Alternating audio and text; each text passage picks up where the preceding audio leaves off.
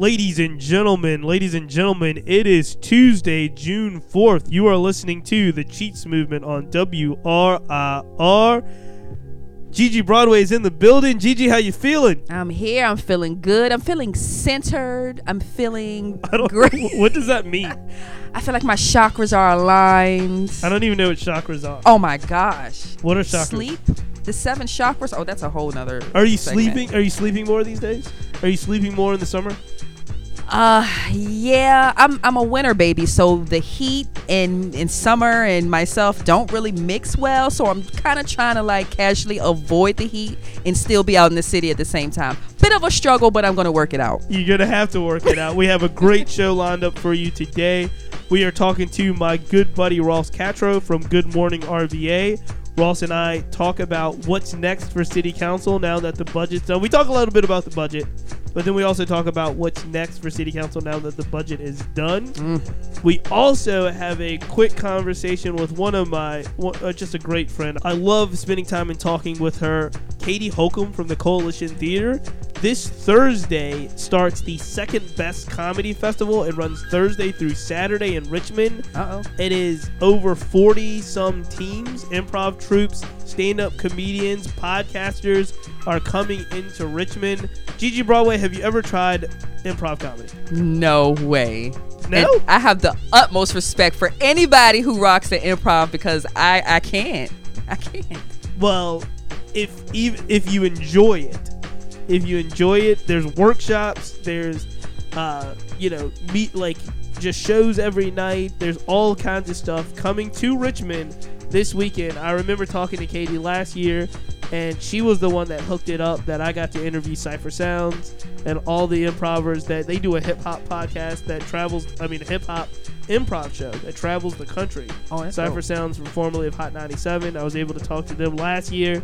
Uh, just really, really, it's just an amazing festival. It's year five. So Katie will give us the lowdown. Everybody pay attention to that. It's all coming up.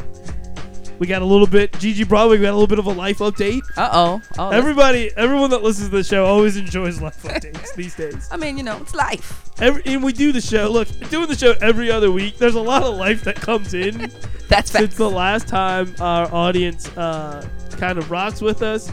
So I do have a little bit of an up, a life update of what's happened Okay. health wise. All good news. Oh, great. All good news. I'll take it. But we have a great show lined up. Gigi Broadway's here. We are here. It is the Cheats Movement on WRIR. It is the month of June. It is. June is Pride Month, right? It is. Yep. It is LGBT Pride Month. Uh, I mean, in spirit, even if not by presidential proclamation, right? President Trump, I mean, you know, he sent a tweet. That's he sent a tweet. So, in honor of Pride Month, which what song should we leave the podcast off with? That's a good question. That's a great question. We'll figure it out, and we're gonna start the show right now. Let's go.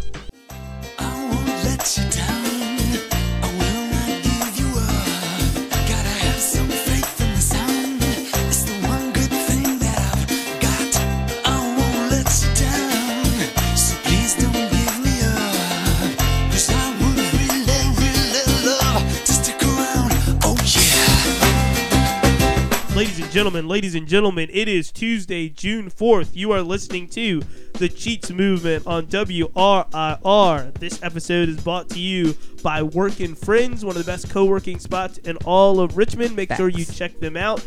Tell them that Cheats and Gigi sent you Yep. to Work&Friends. We're very excited. So, shout out all the good people over there. Love them. We do, we do love them. Gigi Broadway, how's everything going on your end? Memorial Day has come and gone, the It- Memorial Day holiday. It has. Did you? How did you spend your Memorial Day holiday? inside in the air condition. Binge watching Netflix and catching up on some shows. I honestly stayed in the crib the whole time. I, I literally do not like the heat at all. I'm not playing. Did Did we talk? Correct my memory, Mhm. because we talked about the premiere of Game of Thrones and how much you love it. Right. Did we talk about the finale at all? No, and that was intentional on my part because Okay. it was so bad. I didn't even want to like so you're open that. y- so you're one of the people that are upset with the fin- like the final Game of Thrones. I'm upset. Did we get invited to any Game of Thrones parties? Not one. That uh, so I'm upset.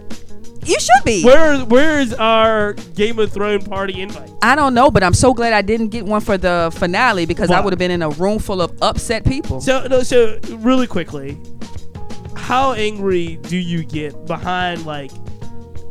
Is it just Game of Thrones or is it all television? Like I watch the NBA finals, I get upset. Like yesterday, I was throwing things at the screen when you know Drake and the Toronto Raptors. Me and Drake were equally upset. okay. But like, is it for you? Is it all television or is it just Game of Thrones? It's it's not all television, but there are multiple shows I'm invested in that I would get that upset about. Game of Thrones definitely one of them. Quickly, what's the best show on television right now? Oh, right now since Game of Thrones is off, Yeah, if it's not Game of Thrones, I don't know, but I started watching Big Little Lies. never seen. It's an HBO Yeah, goodie. no, I know it. It's I a know. goodie. I've never watched. It's coming um first season. Well, second season starts June 9th, but I'm probably that is like the most intriguing show to me right now. Amazing. I really like Billions. You do. I love Billions on Showtime. I love The Shot and Billions on Sundays. I don't watch them on Sundays, but Mhm. I, I love The Shot and I love Billions. And then everything else is like Like, eh. Bravo reality TV. Yeah, pretty much. Live sports, and then like Southern Charm and Vanderpump Rules. Those are the things I watch. Vanderpump Rules is one of my guilty I pleasures. no, it's not even a guilty pleasure. It's a show. like, it's a show I watch. Well, I'm proud that you admitted that because What? sometimes I don't like to. What? Why not? You feel bad It's about vi- admitting like you watch those shows? I feel Southern like it's a waste of time. Southern Charm is a hot mess. That's when love I. I won't reduce myself. Like I can't. Please. It's I have too much at that point. The Cheathams have been to Charleston.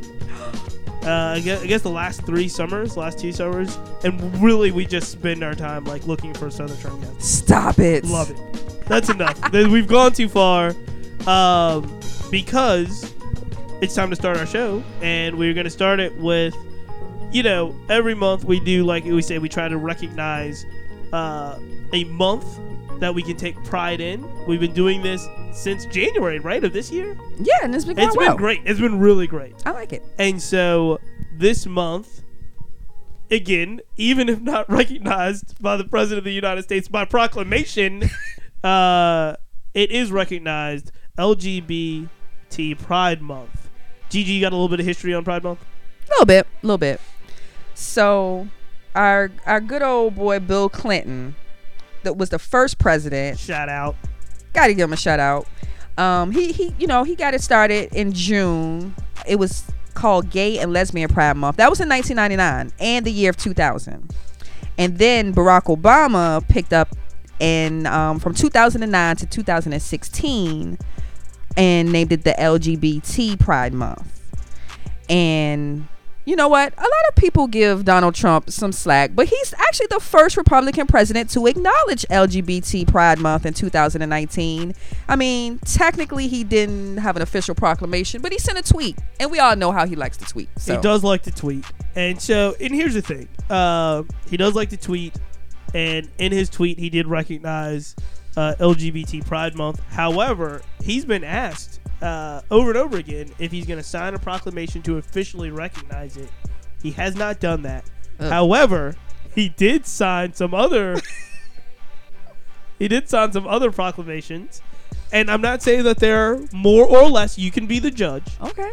but he did sign National Caribbean American Heritage Month, Oh. Great Outdoors Month, National Home Ownership Month, African American Music Appreciation Month, and here's the kicker National Ocean Month. Now, you know how we feel about the oceans. Gotta love the ocean. So he signed all of those. However, he has not signed, since he's been president, uh, a proclamation to declare, to officially declare June as Pride Month. What's the hold up, Trump? What's the hold up? I, I, I don't know. However, it, if it's okay with UGG, we would also we would out of the Cheats movement on WRR, we would definitely like to recognize uh, Pride Month, and you know, there's so many. The the challenge is we usually kind of select a, a hero or shero, and and to be honest with you, it feels really inappropriate to do that uh, for this episode, just because there's just so many That's there's a lot of just so many uh, that have really, really kind of challenged the system and, and and really just elevated the issue to heights that we could never imagine. I will say, uh, without kind of you know designating it, uh, I've been a follower history-wise of the civil rights movement for for years, and and so one of the major players in the civil rights movement has been uh, Bayard Rustin. Um, and he obviously helped organize the March on Washington. He was Mhm. Dr. King's right hand man uh, for years, uh, and he's worked for years behind the scenes uh, on uh, just these issues that are important to gay and lesbian people in America in the civil rights movement. And you know, unfortunately, I mean, his, let's just be frank: history is not all history is not kind. It's not like you Oh, know, uh, you know. Even in things like the civil rights movement, there was a ton of oppression uh, for gay and lesbian uh, people, and and Mr. Rustin was one that actually suffered a significant amount of discrimination and, and you know moving him out and not being not ever getting his full credit because of the way that the world was then and, and hopefully that's changing Right. You had to fight two battles. Yeah.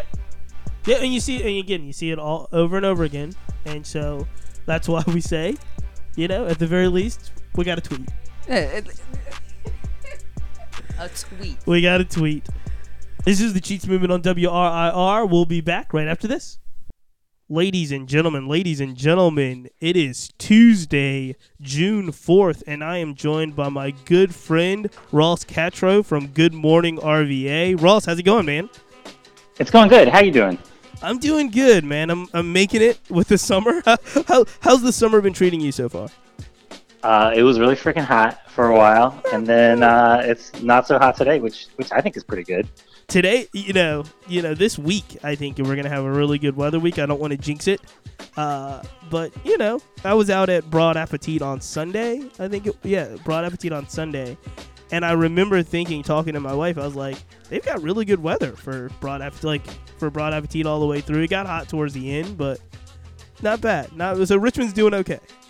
Yeah, it's it's like our summer sweating at festival season. It's like kicking off. Very nice. Now, here's here's here's before we really get into what we want to talk about now, and is in and that's kind of all the things that's happening with Rich, Richmond City Council right now, post budget, going into the summer. I, I always I always wanted to ask, and it, it just came to me, and I'm, I don't think I've ever asked you because Good Morning RVA kind of sprung from RVA News.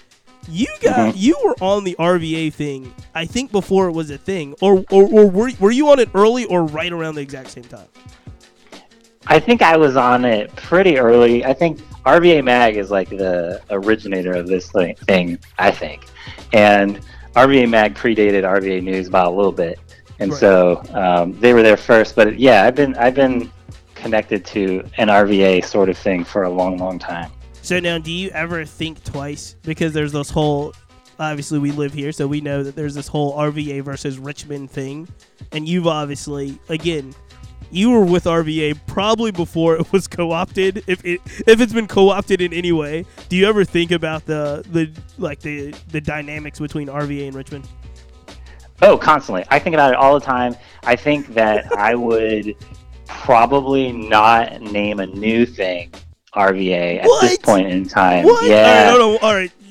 That and this then is like, not well, what let we're- me just say Yeah, this is not what we're supposed to talk about. But tell me what. Go with this. Tell me why we wouldn't. Yeah, and- Right now. And I like co-opted may be a strong word, but I, I think that like sometimes you have a thing which means something, and then what it kind of connotes or means like changes over time. And I think what I'm interested in is like moving further away from what RVA kind of means in the collective uh, space. I think. Um, so I've been like I've been like slowly as I name things, I've been like slowly just drifting back to just Richmond, using Richmond, full Richmond. Right. Um, yeah. It, it, that is interesting, and when you think about, like, I tell people this all the time, and they kind of laugh now. But naming things in general is weird, right? Yeah. like, no, it, it really is. Like, and and I think once something becomes like socially accepted as a thing, then the name makes sense. But when Yep. you start it, it doesn't make sense at all. And it's like people never think about this, and I and I uh, and I'm obviously I'm a hip hop fan and and and have written extensively about hip hop a lot of times. Hip hop in general has some of the weirdest rap names in the history of naming things, right? Like if I Yeah. if I told you out of nowhere that my name, like my name's Mark Cheatham, if I told you my rap name was gonna be Fifty Cent, you right? Have you ever thought about that? But it'll be like people would be like, "That's the weirdest, probably most awkward, not good rap name ever." And it's like because Fifty Cent is so big, it's like, oh yeah, it's Fifty Cent. That makes sense. Yeah, man. Symbols. People attach lots of meaning to those things, and they change and they evolve and they mean lots of stuff.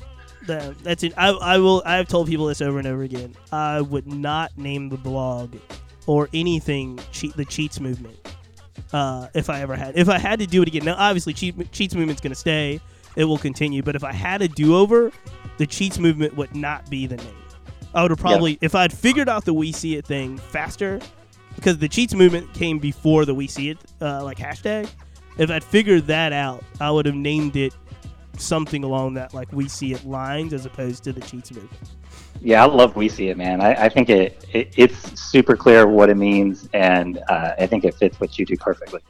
Well, speaking of seeing stuff, you, my friend, look at Richmond City Council and the school board and the budget and all of this stuff closer than anyone I think in the history of volunteer service looks at.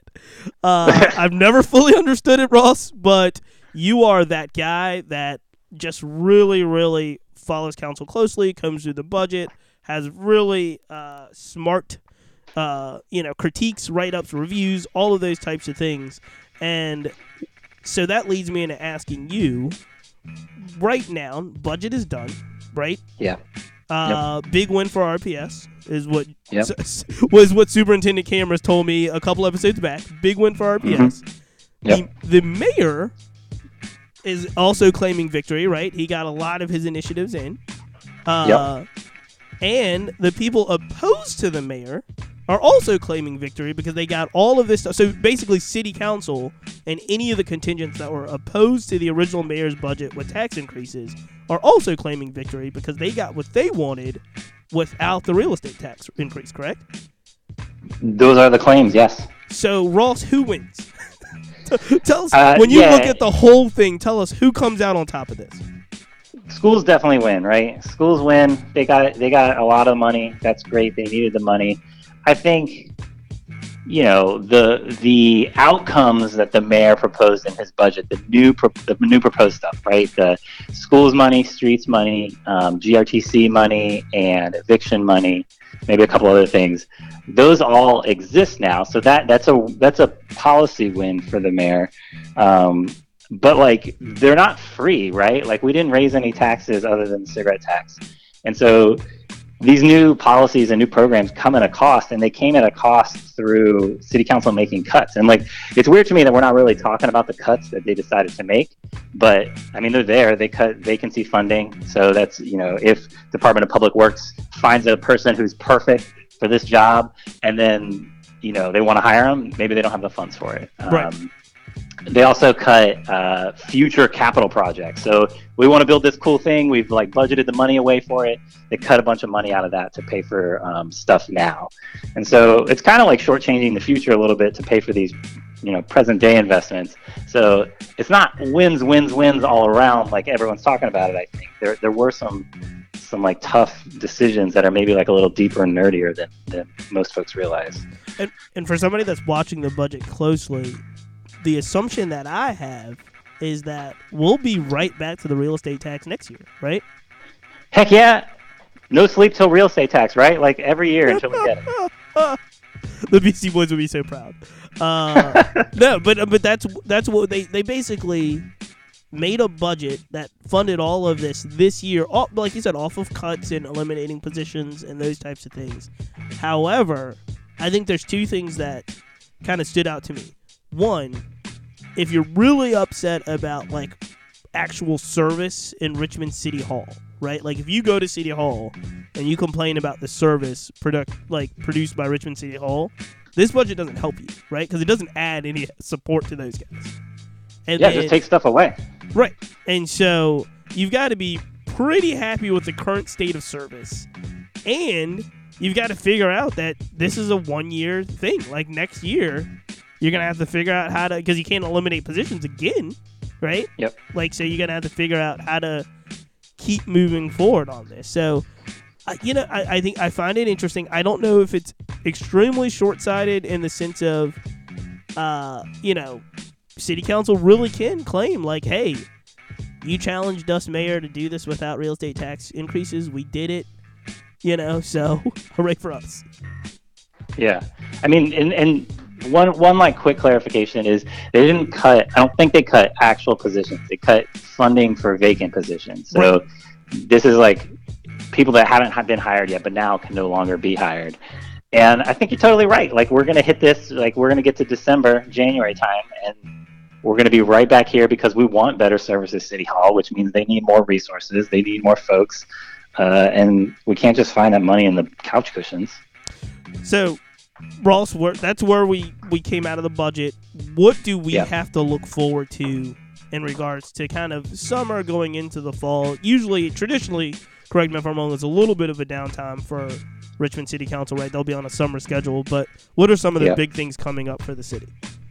I think we'll see a, like a resuming of chats about the downtown arena, right? The proposed Coliseum replacement is going to start um, popping back up in the news, and, and maybe we'll start hearing some stuff from City Hall about that. Well, Um, it's already in the news. It's in the news last week and this week because Yeah. of a FOIA request for Paul Goldman.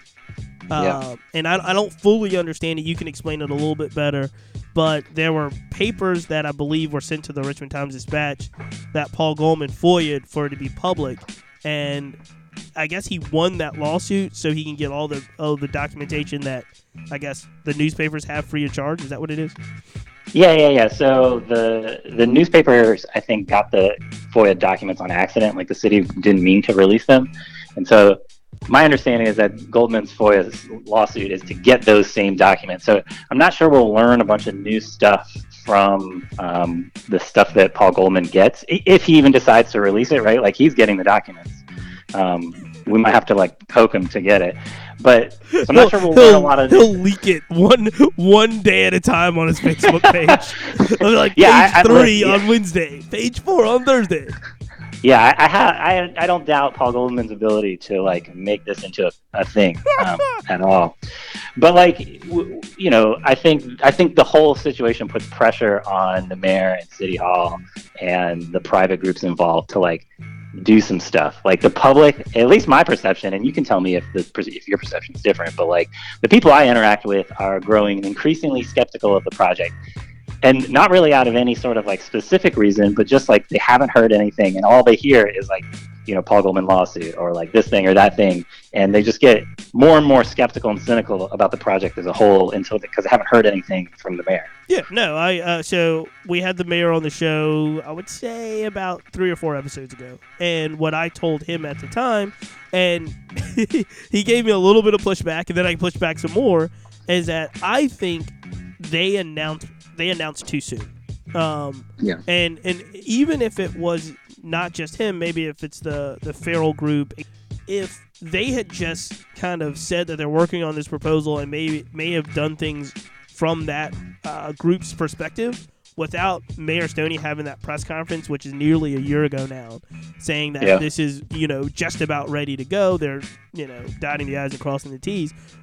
What's happened now is since the mayor went out on a press conference and said what he said about the project, and they started going with those estimated numbers and all the things that the group had, I think if they weren't ready, they shouldn't have put he he should not have done that because now Yeah. what, what you've seen is a vacuum, right? Uh, eight months, seven months, eight months of, of vacuum that needs to be filled by something, and that's when skepticism fills the void, and that and that has a lot to do with just the his history of Richmond doing deals and the, the recent history of Richmond doing deals, right?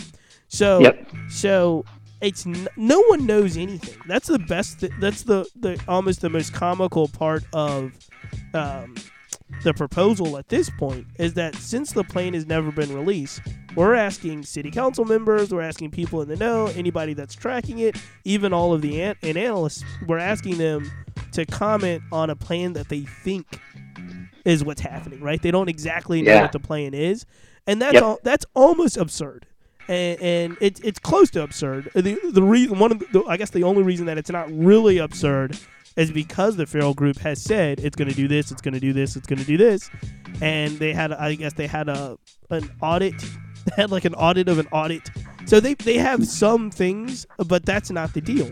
So I do think Yep. anyone with any level of responsibility, it's irresponsible for them to comment on it, right? Yeah. And, and so I do think that they've they've opened themselves up. Everyone involved has opened themselves up to uh, criticism, skepticism. Let's see what happens. Now the question is, can they regain momentum when they actually announce the plan? And I think it's going to be the longer it holds out, the harder it's going to be to convince people it's a good plan when the actual plan comes out. Totally agree with you. Every minute is a minute lost. I think. I think so, but again, I think if you if you don't have the deal, like this is I think critical for the Estonian administration. If they don't have the deal, don't go with it. Don't announce it. Um, Oh yeah, it, it's it's clearly like one of the big like pillars of his first term, right? This It- will be if, this if this they go will with it or not. this will like this is increasingly Ross becoming the ball game I think for the administration and it shouldn't be. I think I think they've done other things like this budget loan that we just talked about. Look at all the Yep. funding for RPS. They, like there are things in there that should be I think tangible stories. Um, but, you know, this is this increasingly becomes the the topic of conversation. This what they'll figure out what they do with like the boulevard, right, and and all the property around that. Um, but it'll be interesting. It'll be interesting to see. I think that's it. Your, your point is real well taken. Is I, I'm not sure there's been a mayor since we've had strong mayor that has raised more money for schools. Like he did it last year with meals tax. He did it this year. Like he's doing a lot of stuff with schools that is remarkable. I think. And but you're right. It's totally being overshadowed by things that we don't even really know about. Thank you for your time, buddy. As always, everybody make sure you look at Good Morning RVA. It's by far, I will tell you, I know when the Cheats movement is going to have a good day because Ross will put something nice about about what we're Oh, doing in the on. newsletter, and then like, I'm like, I'm like, oh, what what happened today? And then I'll figure out something something we did worked out. So, as always, Ross, thanks, buddy. We'll be in touch soon. Yeah. Good talking to you, man. All right, man. This is the Cheats Movement on WRIR. We'll be right back after this. Ladies and gentlemen, ladies and gentlemen, this is the Cheats Movement on WRIR. Gigi Broadway's in the building. Gigi, how you feeling? Feeling good, man. It is time for our favorite segment. Either you see it or you don't. Gigi, are you ready? Always. First thing, hip hop now has a billion dollar man. Gigi, are you aware that Forbes magazine, the keeper of all things money, really has named the first hip hop billionaire? I guess if we're guessing, we kind of know who it is now. Yeah. So Jay Z, Jay Z has been named hip hop's first ever billionaire. I'll start by saying, asking you, do you see this? Do you not see this? And more importantly, did you see this coming? Do I see it? Honestly, I have no choice because it's everywhere. And it's here. And he it's is, here. He is a million. Yeah. And so, and did I see it coming? Yeah, I knew it was coming eventually.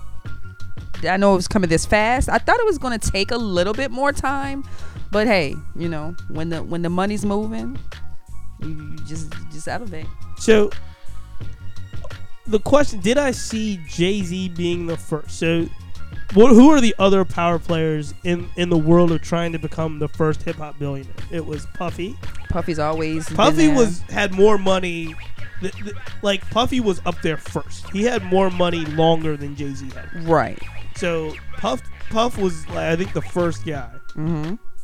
Then you know who really broke in, and I really thought that could have been the first billionaire before any of them.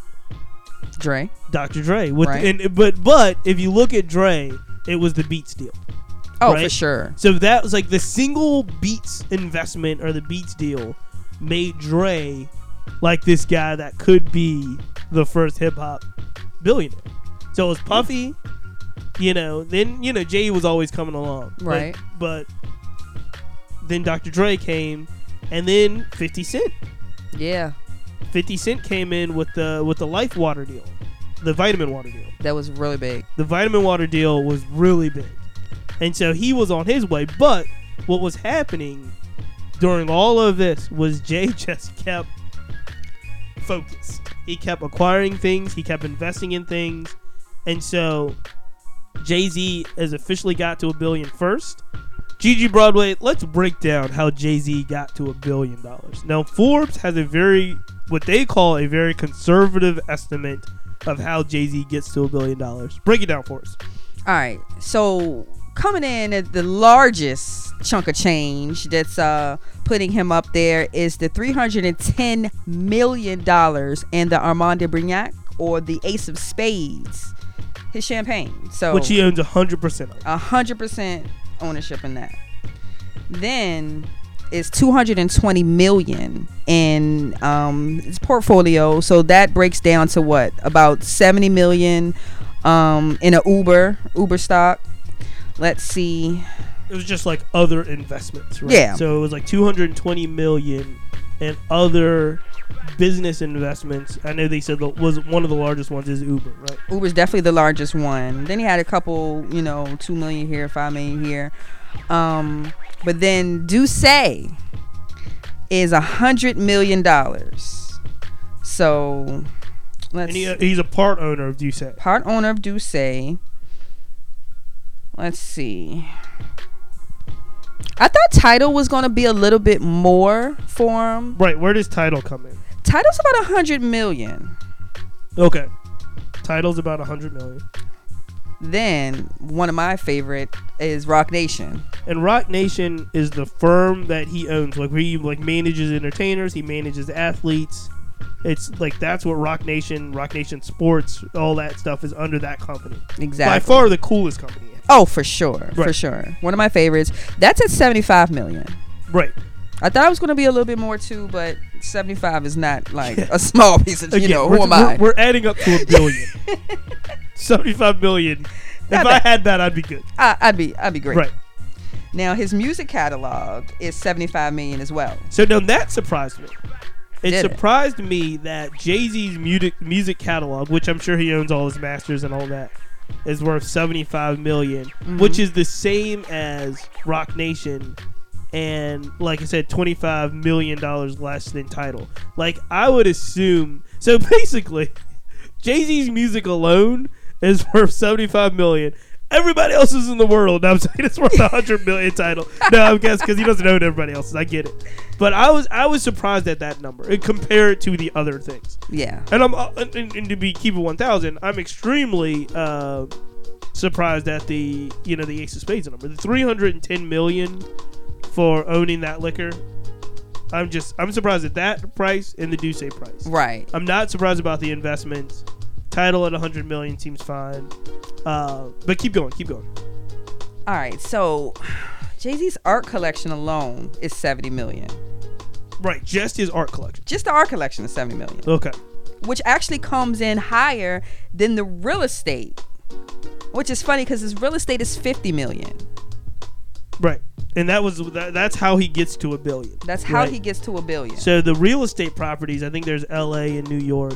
Uh, I think there's two in New York, at least two in New York, one in L.A. But yeah, his his houses are not necessarily worth like his art is worth more than his houses, which is crazy. which is crazy. So billion dollar worth and billion streams annually.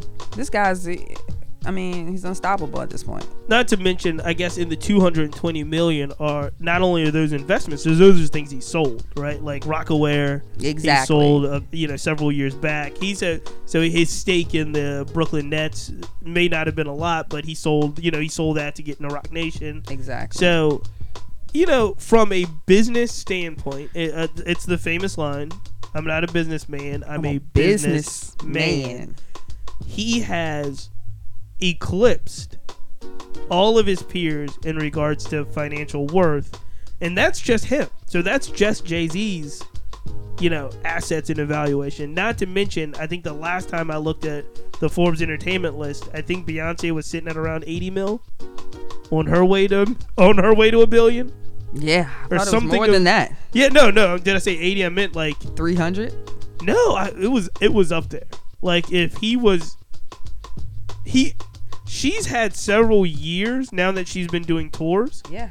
She had several years when she was on tour where she single handedly made more money in a year than he has. Yeah. So I don't know what Beyonce's net worth is, but it was it was something extremely. It's crazy, It was too. close to a billion. Like they're, they're that's just ridiculous. They're they're an amazing couple. With that said, Gigi Broadway, let's change from one Forbes article to another. Uh, there is a Richmond article that is making waves. That is that is Forbes headline, right? The headline is why Richmond, Virginia is the underground music city everyone needs to visit. The article came out a couple of days ago. It is on Forbes.com. If you can, you can check it out. Uh, please do so. There has been mixed reaction in the music community. Uh, there's been mixed reaction to the article, and it's not necessarily bad. Let me just ask you this, Gigi Broadway. When you first heard that Richmond was highlighted, the underground music scene was highlighted in Forbes, what what was your thoughts? When I first saw it, okay, I'm gonna be honest. I was I was excited. You know what I mean? I mean, it's Forbes Yes. and you know, huge platform. I was just I was very proud and excited that Richmond was even, you know, talked about in regards to you know a music scene because I'm proud I'm very proud of you know the music scene and, and where it's going so I was excited I agree. I, I, for someone that has covered Richmond music for nearly a decade now, seeing the growth, the diversity, the appreciation of Richmond taking pride of its music scene, I am extremely happy about that.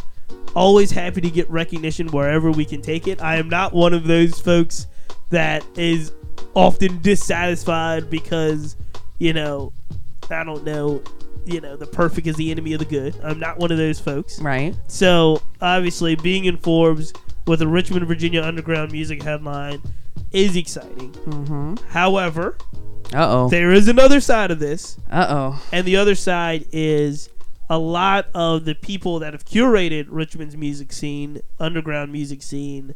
Uh, like the article, if you go into it, is more of an overview of like Richmond tourism.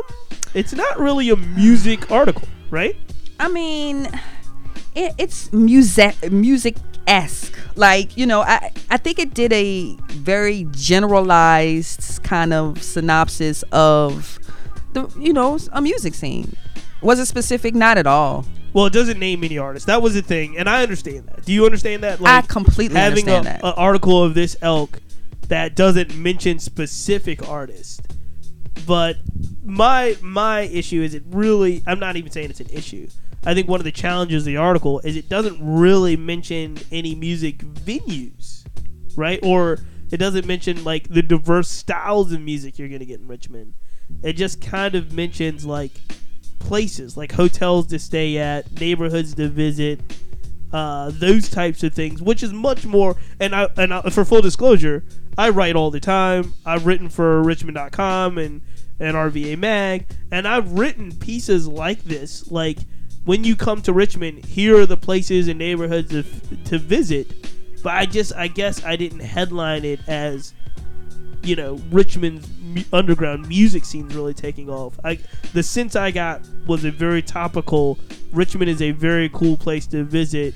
Here are a couple of reasons why, and those reasons, again, if you're going to get way into the weeds of criticism, those a lot of those places that are mentioned in the article are more like the the RVA, the gentrified Richmond, like we talked about Scott's Addition. You're not you're not talking about like what what a lot of people would consider Richmond Richmond as much as you're talking about like you know visit the new breweries and visit Scott's Addition and visit the new boutique hotel. And, Hmm. and when you mix that with Richmond underground music, Yeah, I think there's a little bit of a conflict. Does that make sense? I get it. I, I totally get it, but essentially, I don't know, man. You know, it's kind of hard. Music is so subjective. It's kind of hard to pinpoint various areas for this and that. I think the article does a good job in generalizing, you know, the music scene and, you know, the kind of. Because here's the thing it's kind of hard to get everybody and talk about the music scene in one article. You know what I mean? And let's just keep it 1,000. Artists are super sensitive. Of course. So if, if you mention one and you don't mention 52, you're gonna it's get going to be it's gonna be hell. curtains. Right, exactly. So I think sh- I think the article did a good job at kind of like not excluding one form or one genre of music, excluding one type, one Well, style. I mean, uh, they do a good job of that by omission. They don't mention any of them, right? So if you don't mention any of them, you're not really excluding any. I, again, I think when I've seen these articles done well, even if you don't want to, um, even if you don't want to specifically name artists, Mm-hmm. you can say, well, if you're looking for this type of genre, go here. If you're looking for this type of genre, go here. Richmond's been so much more diverse, it's kind of hard Yeah, to, to do that because all of our venues have different, exactly. you know, different music on different nights. Right. That is true. Like, you could go to the Broadberry. One night it could be Mighty Joshua. Next night it could be No BS. Next night it could be Noah O. Right? Exactly. It's like a different thing. So I understand what they're. I understand the challenges of it. I Right. just. It was. It was a, a, broad. It was a broad article. But again, to your point, the article mentioning Richmond as a place to go for underground music and comparing it to Nashville and some of the other underground music scenes. I you know I don't think we're there yet in regards to Austin or Nashville or those places, but I think we're getting there. Yeah, I mean, cause like, let's be real. A couple of years ago, this it would have we would have never been mentioned.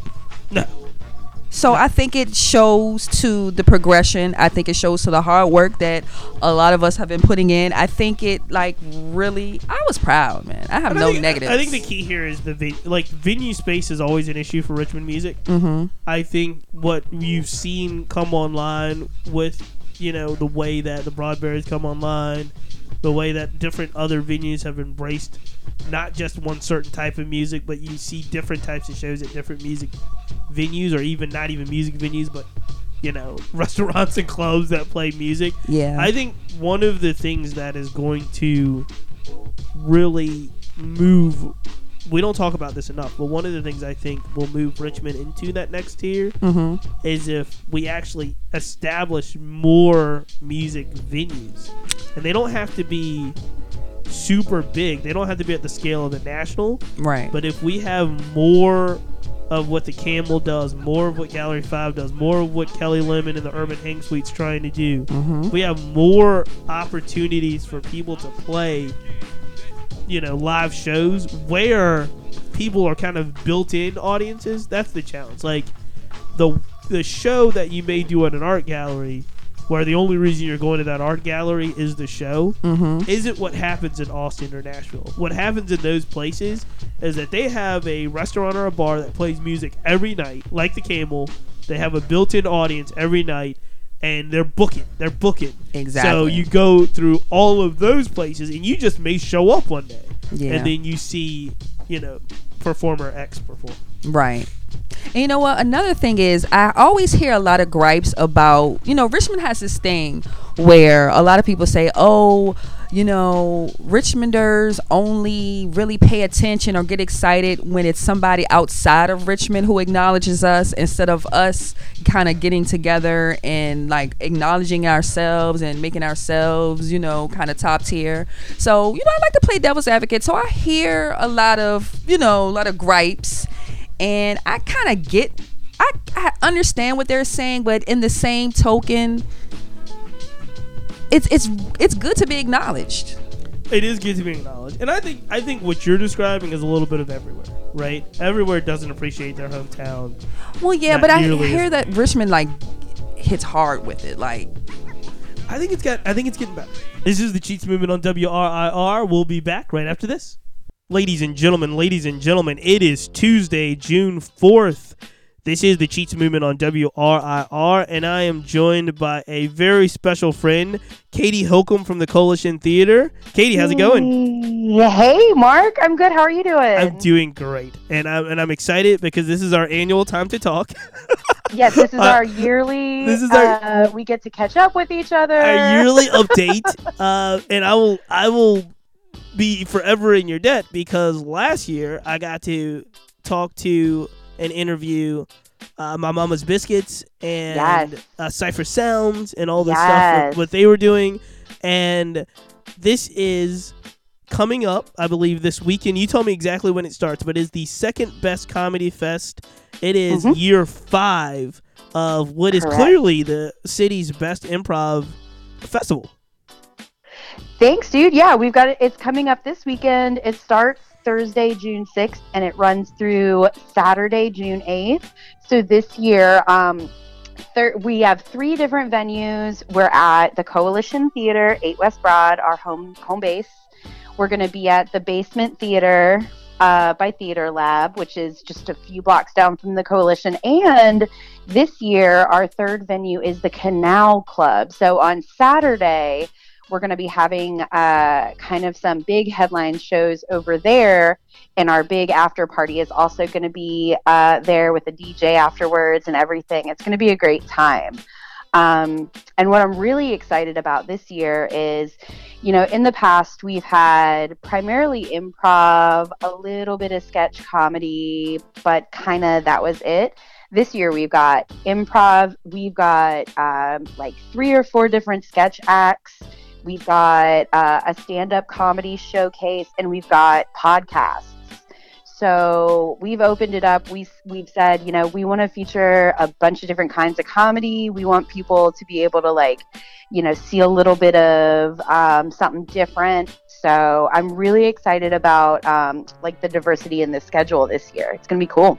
That is awesome. And every year it's it's great in regards to the teams that come in from you know out of town and out of state and it's always mixed with great uh, teams from the coalition theater or richmond based teams how many teams are participating this year uh, on the improv side Uh, let's see. Well, altogether we have over 40 acts Oh, in the festival, fantastic. and so I would say um, maybe about 30 or so of them are improv, and then the rest are going to be sketch, podcasts, stand up. But yeah, yeah, lots, lots of folks coming in. Um, some stuff I'm particularly like excited about. So we've got uh, the Lady to Lady podcast from LA. Oh, They're wow. going to be head headlining a uh, show at the Canal Club on that Saturday at 9 p.m. Um, and if you've never heard of them, their podcast is Lady to Lady. It's Brandie Posey, Tess Barker, and Barbara Gray. They're three women out of LA who are doing comedy over there. They're all like they've been in the scene forever. They're you know in writers' rooms. They're you know doing doing it out in LA. So um, they're hilarious. If you haven't heard their podcast, you know, download a couple episodes and listen, and then come see them live. They're so so funny. and one of the things so the podcasts are new this year i know the stand-up show is new this year but one Mhm. of the things that's been pretty consistent but also extremely awesome is that you guys have workshops right like during the week uh well during like the time of the festival but usually like during the day don't you Yes. guys have some like professionals come in and give workshops that you may not get if if the festival wasn't taking place Yes, absolutely. Um, I'm stoked on what we're offering this year. So we've got four, or actually six different workshops that are running during the day, in the morning and afternoon on Saturday, June 8th. Um, and just like a few of them that I'm really excited about. Lady to Lady, um, they're going to be leading two workshops. One of them is on um, podcasting in particular. So, anybody that has thought about getting into podcasting but kind of doesn't know where to start or is looking for sort of some advice from people that have been like doing it for a while, this is going to be a great workshop for that. They're also doing a workshop on stand up comedy, both writing, performing, and the business side of it. Since they're out in LA, they kind of know you know, how the machine churns out there. Um, so I thought it'd be really cool to get them to just, they're going to be doing like a Q&A at the end of that class and everything. So if folks are interested in, you know, pursuing comedy as like a legitimate career, that could be a really valuable workshop to take. Um, there's also a group called Cigarette Sandwich. They're a sketch group out of Chicago, um, and they've got tons of accolades um, from the Chicago Tribune and a bunch of other publications. Um, they're really gaining steam over there, and they're doing a workshop on how to take um, improv and write sketch from the work that comes from that which is a really fun and new approach, something a little bit different. So I think that's going to be really awesome. Um, other workshops are available and they're all on our website. Um, if you cruise on over to secondbestfest.com slash workshops, you'll see them all there. Tons of good stuff. So again, just to recap, because you're exactly right. The festival starts on what day? Thursday, June 6th. So it's coming up uh, right now, and you can go onto the website. You can buy tickets. You can buy a pass for just about everything, right? Yeah, you can buy an all access pass, and what that's going to get you is into any and all of our shows. It'll get you into all the after parties. Um, Friday night, we're doing Well, an after let's not- party. You know, the after party part of this. What what's what happens at the after party probably should stay at the after party, right? Like Oh my God! we can't really go too far into those things. If if you want to be a fly at the, let me tell it this way if you want to be a fly at the wall at a party where a bunch of comedians Oh get God. together and do bits It's it is something to behold. yeah so we're um, friday night we're partying at uh, bingo so uh, that's going to be awesome. Tons of video games tons of beer some dancing.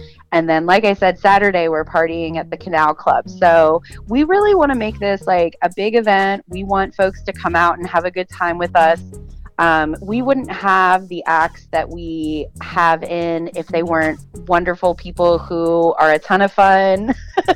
No, so we're looking forward to showing them a very good time here. no. Here's the thing, I and I and I can't sing you guys' praise en- uh, praises enough. The organizers of the Coalition Theater, the organizers of this festival, because every year just keeps getting bigger and, and better. I was able, you know, after after several years of missing the weekend, I was able I was able to visit last year, and I was just so impressed uh, with the teams, and more importantly, and, and you know this, uh, Katie, because you've been doing this since. Uh, I, you know, you've been doing this before I started. Uh, just Oh, we go it way back. but but but the community of uh, the community of support in that world of the improv world, uh, the friendships you make, you know, you, you don't necessarily have to see them every day, but you know, there's just an amazing, amazing community of people that you do get to know over time. I know you do when you travel and do shows and bringing them back to Richmond. It's such an awesome experience for our city. So uh, we're, I mean, it's just a wonderful festival. If I can Ah, encourage anyone to check it out, uh, I'll tell you this: you don't know this, but so of the so of the troupes that we saw last year, and like I said, we got to see. I guess it was the Take It Personal uh, comedy tour at Cipha Sounds. Amazing show. Right. Absolutely amazing. So over spring break, we took Cameron, uh, Ari and I took Cameron to New York, and in one of the nights where, uh, you know, kind of Ari and Cam were went to bed early, I actually got to go to the Upright Citizen. Uh, no way. yeah, and- awesome. and one of those guys, Will Martinez, uh, uh, that was with Cipha Sounds, was doing a like it was a two man hip hop show. It was a two man all hip hop improv show that I got to catch in New York City in the Hell Kitchen studio. Got to talk to him afterwards, and it, I mean, they were just an it's just an amazing community. So what you guys are Isn't it crazy? It's like it's like you meet them once, you see them at a show in Richmond, and then you're immediately like family. You can Yeah. go up to New York and see them and be That like, "Oh my gosh, so good it was to see great. you again." Yeah, yeah, Like, it was just a da-da-da. lot of fun. But that's that is one Uh, I think that's a little bit universal, but I'll tell you what, it's actually really, really special in Richmond, and it's special because of what you guys over at the Coalition Theater have fostered. So make sure you Dude, go out you. and buy those tickets. Katie, I will hopefully see you and uh, Middle Management's triumphant return this weekend. I'm, I'm looking forward to hopefully trying to make some of it. Uh, Yeah, Mark, I'm counting on you coming out for your one show of the year. You know, it's got to do. I've got to do better. I've got to do better. Uh, but I, I will. I will. I will try to make it happen uh, sooner or later. So, thanks so much, Katie. Thanks, Mark. I appreciate it. All right, I'll talk to you soon. Okay. This is the Cheats Movement on WRIR. We will be right back after this. Ladies and gentlemen, on that note, we'd like to thank Ross Catrow of Good Morning RVA. Uh, we'd also like to thank Katie Holcomb from the Coalition Theater. Second Best Comedy Festival is happening this weekend. Make sure you check that out. Should it be going to fun. be an amazing, amazing weekend in Richmond. Hopefully, some good weather. Uh, when you get a chance, as always, please email the show, the Cheats Movement at gmail.com. Make sure you check out the cheatsmovement.com. Uh, new profiles up are up there right now. Definitely some really really good stuff on the, on the blog. So make sure you check that out. Until next time, Richmond. As always, We, see it.